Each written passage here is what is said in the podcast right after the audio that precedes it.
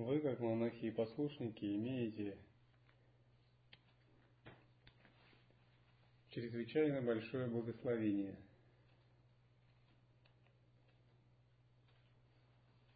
Это благословение заключается в том, что вы имеете драгоценное человеческое рождение,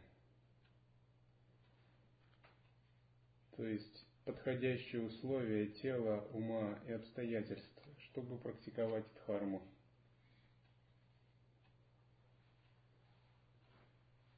Однако это еще благословение заключается в том, что вы имеете кармическую связь с величайшими святыми. И вы также имеете возможность практиковать учение трех разделов сутры, тантры и ануттара тантры, что само по себе является большой редкостью.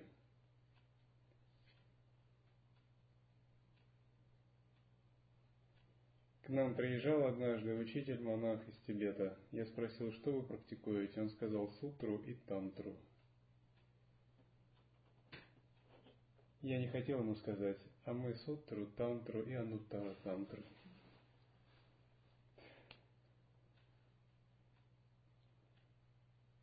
Учение – это не только знание или посвящение, это также инициации и способ практики или система духовной практики.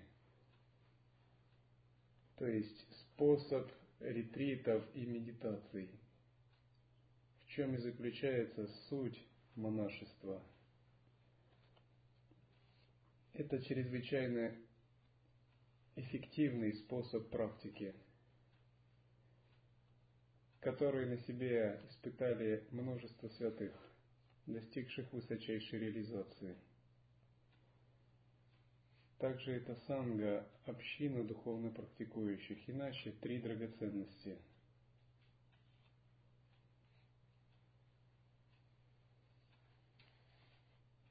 Всегда следует осознавать такое благословение, в котором ты находишься. Разумеется, это только семя, которое должно расцвести и дать плод в виде дерева.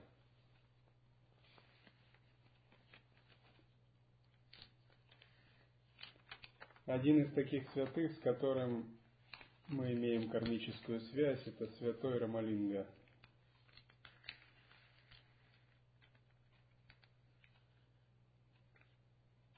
Известный святой Индии Шри Ауробиндо говорил о супраментальной эволюции всего человечества, которая наступит, если достаточное количество людей сумеют призвать свет пробуждения. Его ученица Мира Альфас описывала процесс такой трансформации.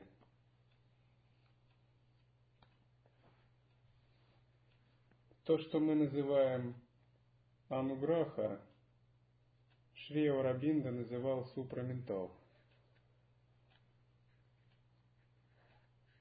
Это свет высшего осознавания, который нисходит помимо твоего усилия, постепенно просветляя ум, астральное тело и физическое тело, вплоть до его полной трансформации.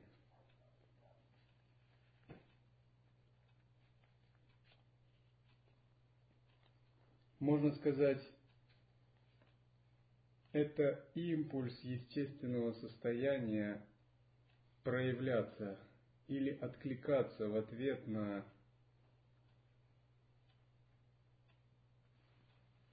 нашу тенденцию пробуждаться.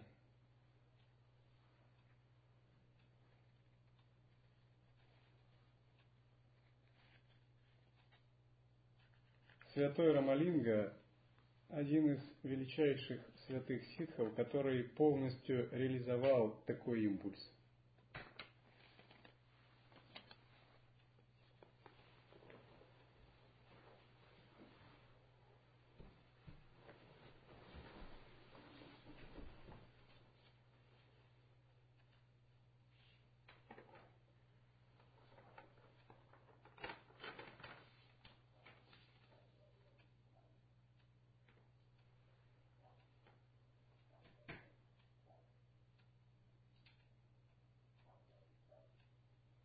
Есть несколько великих душ нашего времени, которые достигли божественного состояния саруба самадхи. К их числу принадлежит Рамалинга Свамигал, святой из Вадалура, Тамилнаду. На собственном опыте он познал различные этапы божественной трансформации и запечатлел свои переживания в 40 000 стихов. Рамалинга стал одним из самых прославленных святых Южной Индии. Его также почитают во всем мире за его великую святость, победу над смертью и за вдохновляющие песни во славу Шивы. Эти песни исполняются сегодня миллионами бхакт в знак поклонения Ару Перунджоки, свету высшей милости, излюбленное имя Бога, используемое Рамалингой. Краткая история жизни Рамалинги. Рамалинга родился 5 октября 1823 года в деревне Маруду, расположенной примерно в 10 милях к северу от Чидамбара, где находится великий храм Натараджа, танцующего Шивы. Когда ему исполнилось 5 месяцев, его отец Рамия Пила и Мачинамай принесли его в храм, чтобы совершить обряд освящения.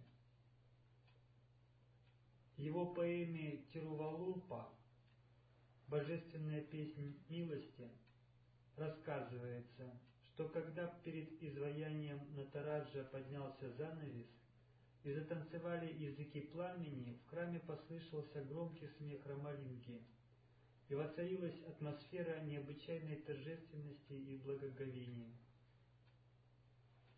Увидев такую связь ребенка с образом Всевышнего, настоятель храма подбежал к мальчику и, обняв его, объявил, что это дитя Бога.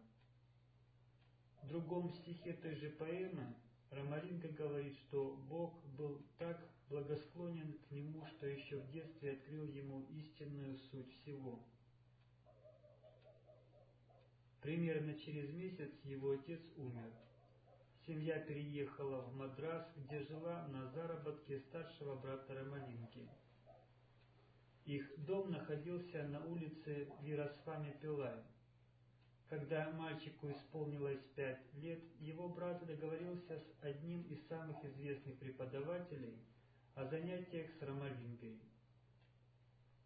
Уже после нескольких уроков мальчик начал сочинять исполненные экстатической радости стихи во славу Бога. В одном из них поется следующее.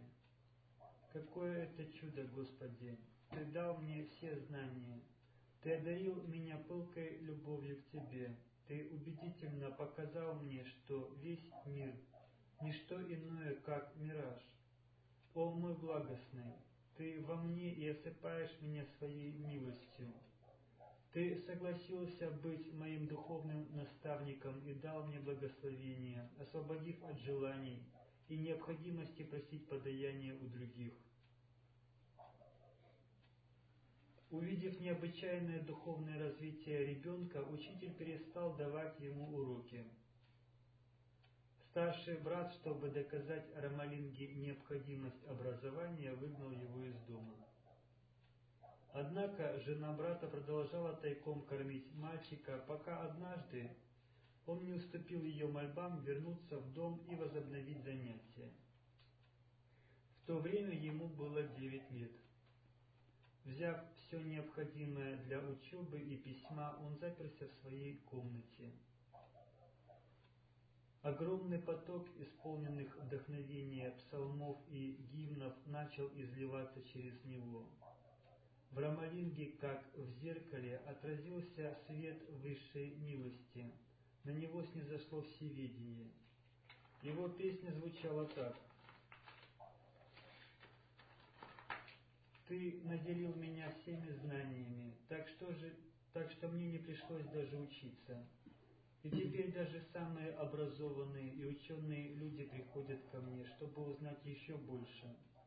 О Господи, дающий мне силы! Ты одарил меня светом, с которым я постиг все знания, всю мудрость и все остальное, необучаемое никем. Когда Рамалинге было 12 лет, его старший брат заболел и попросил временно заменить его на посту преподавателя богословия.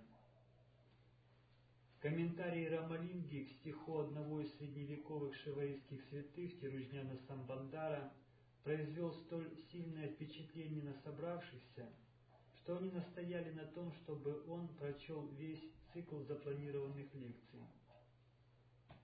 Рассматривая это предложение как волю Верховного Господа, чтобы он начал свою миссию в мире, Рамалинга принял его. Относительно следующих 12 лет его жизни известно мало. Однако, скорее всего, это был период великой устремленности и глубокой тоски по божественной милости. Сам он так описывал этот период. «Зачем мне говорить о боли и тоске, когда ты сам свидетель всех моих страданий и пронизываешь мой ум как изнутри, так и снаружи?»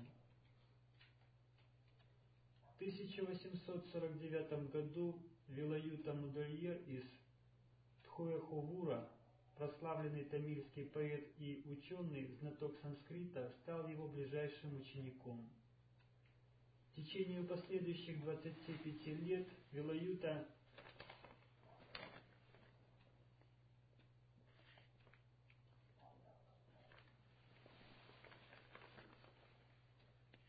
написал много книг, в том числе и о Рамалинге.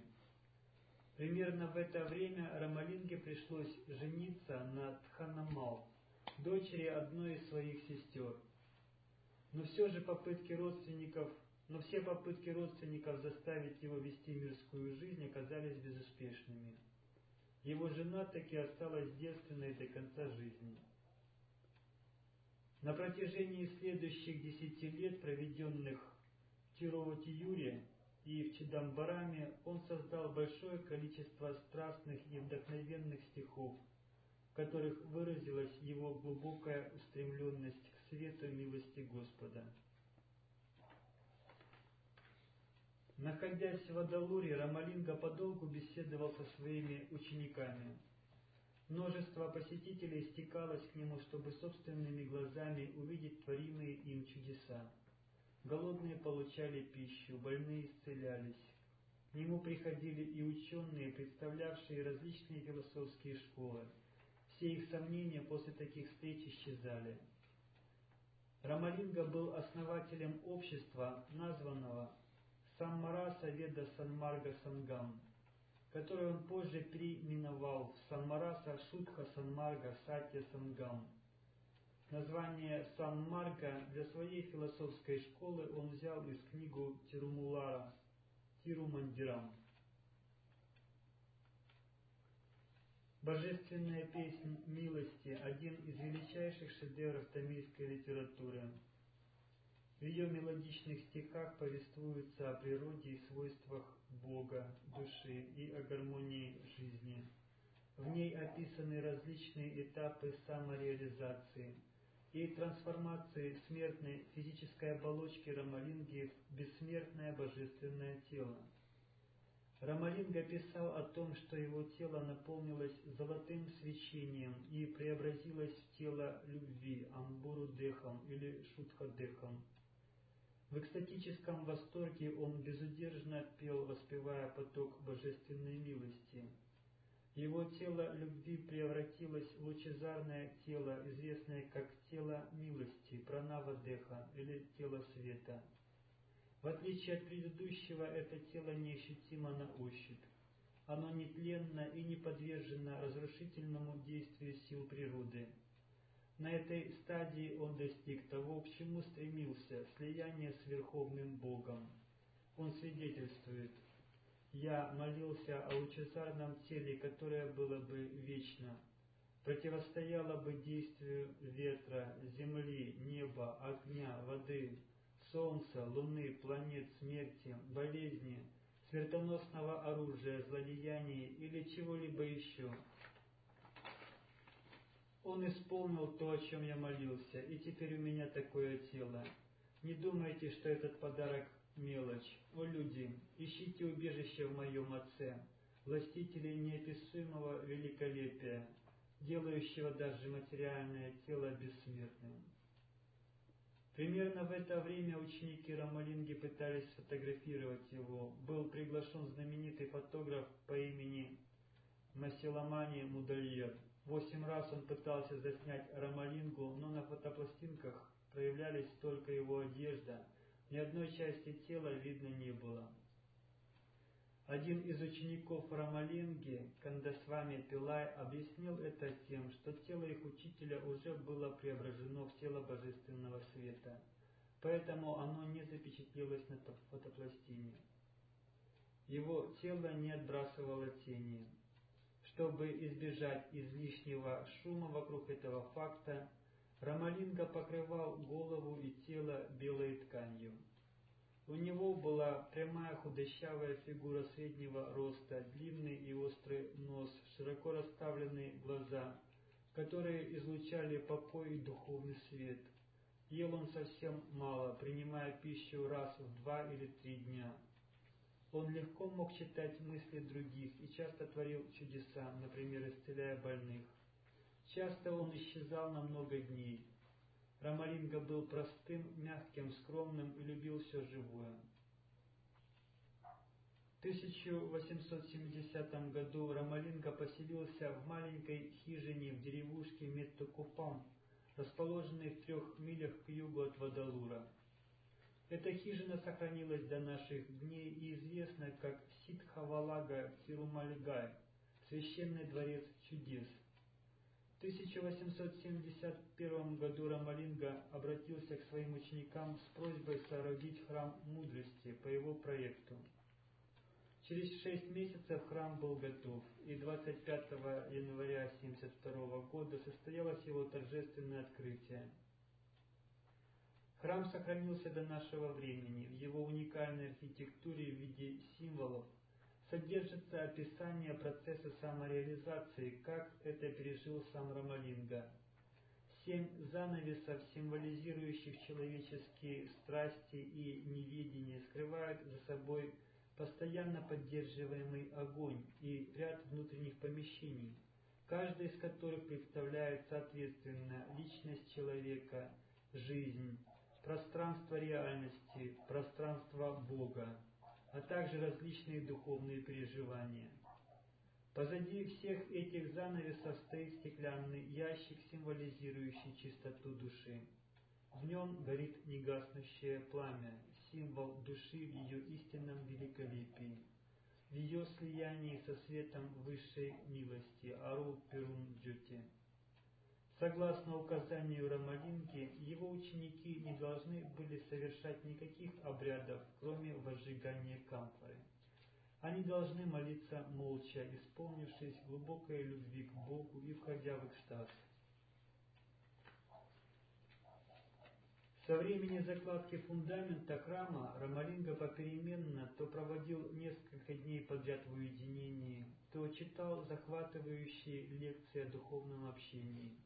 В конце 1873 года он поднял флаг своей Санмарги в знак достижения света высшей милости.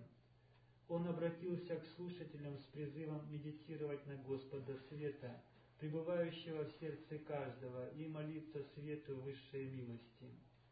Тогда же, в конце 1873 года, он вывесил с наружной стороны двери своей комнаты масляную лампу, которой пользовался в доме, и призвал своих учеников поклоняться ей и непрерывно поддерживать ей огонь, который они должны были видеть проявленный свет высшей милости и молиться об этой милости. Но когда оказалось, что его духовная миссия не пустила глубоких корней, Рамалинга печально заметил: «Мы обнаружили бесценный клад, но никто не стремится завладеть им. Мы уходим». Еще ранее он заявлял: «Похоже, мои дорогие, вы решили не слушать меня. Вы не можете услышать меня сейчас. Далеко на севере есть несколько просветленных людей, которые придут сюда. Они будут обучаться этой философии, а затем проповедовать ее вам. Тогда, может быть, вы услышите». «О Господь жизни, зачем мне говорить о своих желаниях, когда ты и так знаешь все, что у меня на уме? Когда же весь мир, придя к всеобщему духовному единству, сможет насладиться вечным счастьем, не омраченным горем и смерти? Когда же я, увидев их радость, буду счастлив?» Знаменательный день 30 января 1874 года Рамалинга, достигший к тому времени 50-летнего возраста, обратился с письмом к своим ученикам. «Мои возлюбленные, на некоторое время мне придется покинуть вас. Не беспокойтесь. Постоянно поддерживайте огонь в лампе Жняна Дипам. Представьте, что сам Бог находится там, и поклоняйтесь свету. Вы будете безмерно вознаграждены. Сейчас я нахожусь в этом теле, а через некоторое время я войду во все тела Его творения. Закройте дверь и заприте ее снаружи на замок. Если комнату по чьему-либо приказу откроют, она окажется совершенно пустой». Затем Рамалинга заперся в своей комнате в хижине Меттукуппама. В этот же вечер, когда его приверженцы пели во дворе «Орол Перундьете», «Свет высшей милости, свет высшей милости, излейся на нас, свет высшей милости», внезапно все увидели, как в комнате Рамалинги вспыхнул фиолетовый свет. Это означало, что произошло слияние Рамалинги со всеми телами его творения. Когда комнату наконец открыли, она действительно оказалась пустой. Рамалинга бесследно исчез.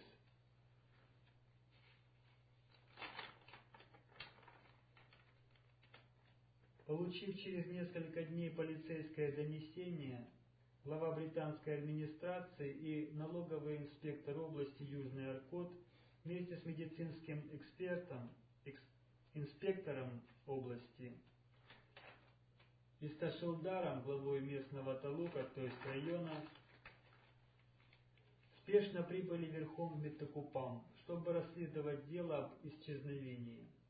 Было проведено тщательное расследование, все жители деревни были глубоко опечалены. Прибывшие должностные лица обошли вокруг хижины, внимательно осматривая все вокруг. В конце концов, они пришли к заключению, что Рамалинга действительно был великим йогом, и в буквальном смысле исчез, растворившись в тонком воздухе. Никаких доказательств, что дело обстояло иначе, найти не удалось. Гастрин спросил учеников, какие указания оставил им с вами. Оказалось, что учитель просил их раздавать еду неимущим. Оба британских чиновника дали ученикам по 20 рупий для этой цели и возвратились в Кондалор. В изданном в 1878 году циркуляре по области Южный Аркот так описал исчезновение Рамалинги. В 1874 году Свами Рамалинга вошел в свою комнату в Меттукуппаме и попросил своих учеников запереть ее снаружи. Обратно он уже не вышел. Ученики считают, что он слился с Богом. Исчезновение Рамалинги очень напоминает то, как покинули физический план 4 великих шиваистских святых Тамилнаду, известных также как Наянары. Ни один из них не упал замертво на землю и не был похоронен или сожжен. Все они исчезли.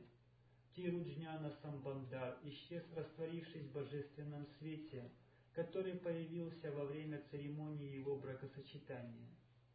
Апар на физическом плане слился с абсолютной формой Господа в Пугалуре. Сундарар соединился с Господом Шивой на горе Кайлаш. Аманикавасагар слился с образом Натараджа, святая святых храмов Чидамбарами. В отличие от них, Рамалинга не держал идею бессмертия в тайне. Он открыто заявлял о нем и приглашал каждого человека разделить с ним восторг бессмертия и свет высшей милости. Рамалинга оставил более 40 000 стихотворных строк, в которых он описал этапы своей трансформации. Из приводимого ниже краткого описания этих этапов следует, что проповедуемые Бабаджи и 18 ситхами учения являются боговдохновенным процессом, способным привести к реализации высшей из возможностей человека, слиянию с Богом на всех уровнях – духовном, интеллектуальном, ментальном, витальном и физическом. Рамалинга так описывает последовательность трансформации. Первое. Трансформация смертного человеческого тела, превращение его в шутхадехом, совершенное тело, что достигается духовным развитием и преданностью Богу. Второе. Трансформация шутхадехом, пранавадехом, тела милости и света. Третье. Трансформация пранавадехом, жнянадехом, тела мудрости, а затем тела Бога. Возможность достижения такой трансформации явствует из того, что это произошло с телом самого Рамалинги. Он указывает, что через эти же этапы трансформации прошел святой Маникавасагар, который дематериализовался в храме Натараджа в Чидамбаране в VII веке.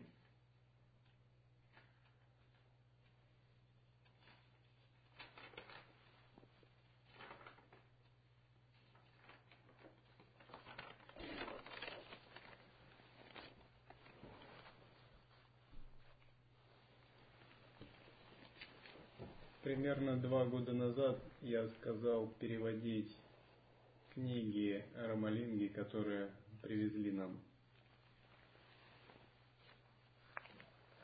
Когда я прочитал эти переводы, я увидел там взгляды о единой религии человечества, о выходе за пределы концепции и интегральном видении всех духовных путей.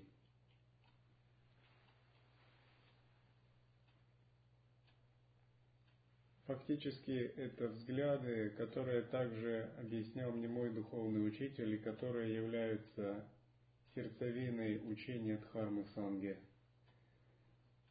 Затем там же говорилось о пути созерцания и о свете, который проникает в результате такого созерцания, даруя трансформацию. В предсказаниях он говорит, что далеко на севере будут люди, которые будут говорить о его учении и практиковать. Я думаю, исходя из собственных опытов и медитаций, что это предсказание, скорее всего, относится к Санге Гукхе Самаджа. И во исполнение этого предсказания, возможно, через некоторое время монахи съездят в Индию и привезут также тексты и священные предметы, связанные с Рамалингой.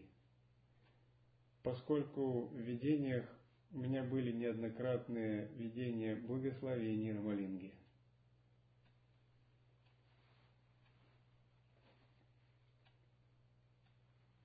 То учение о свете и созерцании, которого учил Рамалинга, это учение лая-йоги, в особенности это практика джоти-йоги.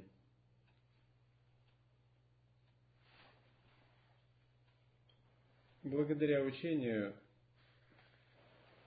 каждый из вас может практиковать таким же образом и реализовывать высшие ступени достижения. Святые высочайшего уровня, подобные Рамалинге, реализовывают все 3 тела, покидая мир уже в реализованном теле света.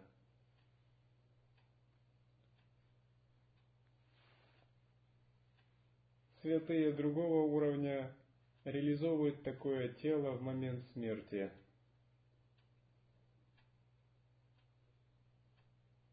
Обычно в течение 7 дней их физическое тело полностью сжимается, трансформируясь в божественное тело света. Будет реализовано такое тело света полностью или нет, зависит от ступени глубины созерцательного присутствия йогина и раскрытия тонких проявлений звука и света.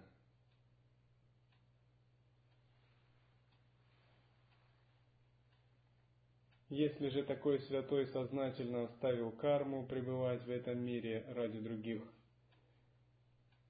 он реализовывает одно из тел, которое называется джнянадехом, или тело мудрости.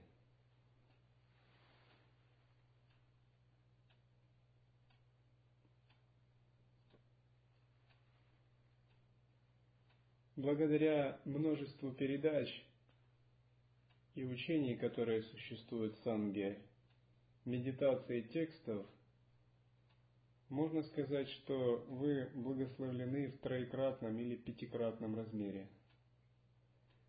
Вопрос в том, чтобы быть постоянно раскрытым этому благословению. Вы сможете быть раскрытым этому благословению, если ваш ум будет постоянно находиться в преданности и самоотдаче, в усердной преданности, самоотдаче и созерцании.